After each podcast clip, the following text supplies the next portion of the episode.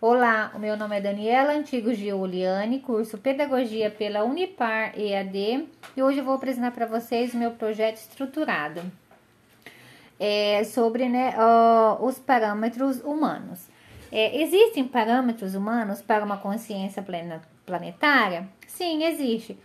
O conceito de cidadania é fácil de ser compreendido em nossa época, mas ainda temos dificuldade em implementá-lo uma vez que há muitas tragédias sociais, políticas, educacionais, etc., que impedem tal realidade de acontecer. No Brasil, ainda estamos longe de termos uma cidadania planetária. Na área da educação, por exemplo, nós brasileiros precisamos de programas educacionais precários para que possamos ter acesso a uma educação superior. É o caso do ProUni, do FIES, entre tantos outros programas deficitários, uh, tanto em nível de educação básica e superior, que poderiam ser citados neste texto. A consciência planetária implica numa consciência ecológica de responsabilidade diante da vida no planeta, mas vai muito além desta, porque no limite ela representa um ser humano como um componente do sistema de vida do planeta. Entende-se que, que no papel da educação é o do contribuir para a tomada de consciência de nossa terra, terra pátria, permitindo assim que essa consciência se traduza em vontade de realizar a cidadania planetária. É, educamos para a ordem ou para o caos? Sim, vivemos em um cenário globalizado em que tudo gira em torno da técnica e das novas demandas do mercado, acelerando também as formas de pensar e agir. É neste sentido que a educação deverá estar em sintonia com as mudanças de paradigmas, evitando a formação de identidades e mentalidades que podem levar mais uma vez o ser humano ao utilitarismo e ao reducionismo da vida. Desta forma, uma educação reflexiva, responsável e ética oportunizará o ser humano a acompanhar as mudanças com um pensamento reflexivo acerca das ações e, rea e reações do homem com o meio ambiente, educação, como sendo um processo constante de criação do conhecimento e de busca da transformação, reinvenção da realidade pela ação reflexão, que buscamos a educar para que possamos ter responsabilidade no que se constitui a vida como meta. E qual é o papel do educador neste sentido? O educador é, desempenha um papel fundamental na prática e na teoria, pois é através de seus conhecimentos que poderá propagar valores acerca da solidariedade, cidadania, responsabilidade e princípios éticos morais. É, ele deve ser um mediador, facilitador e articulador do conhecimento e não apenas aquele que detém a informação. Ele deve atuar como um pesquisador que provoca o aluno a ser também curioso e descobrir a partir dos seus próprios questionamentos.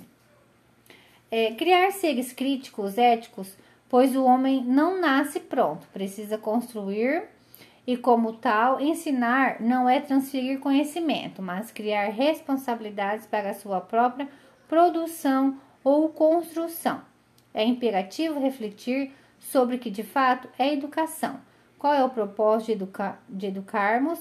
qual a utilidade do ensino na vida das pessoas e sobre qual é o papel do professor no sistema de ensino. Mas, em, especificamente em nosso país, assim, esse é o desafio que aqui se apresenta, afinal, mudar é possível. O que é responsabilidade social para a educação, para a escola e para os professores? A responsabilidade social e ética, como podemos ver no artigo feito leitura, estão totalmente ligadas. Ela pode favorecer que tenham mais oportunidade na sociedade. A ética é a base da responsabilidade social e se expressa por meio dos princípios e valores adotados pela organização na condução dos seus negócios, é definida ética como teoria ou ciência do comportamento moral dos homens em sociedade.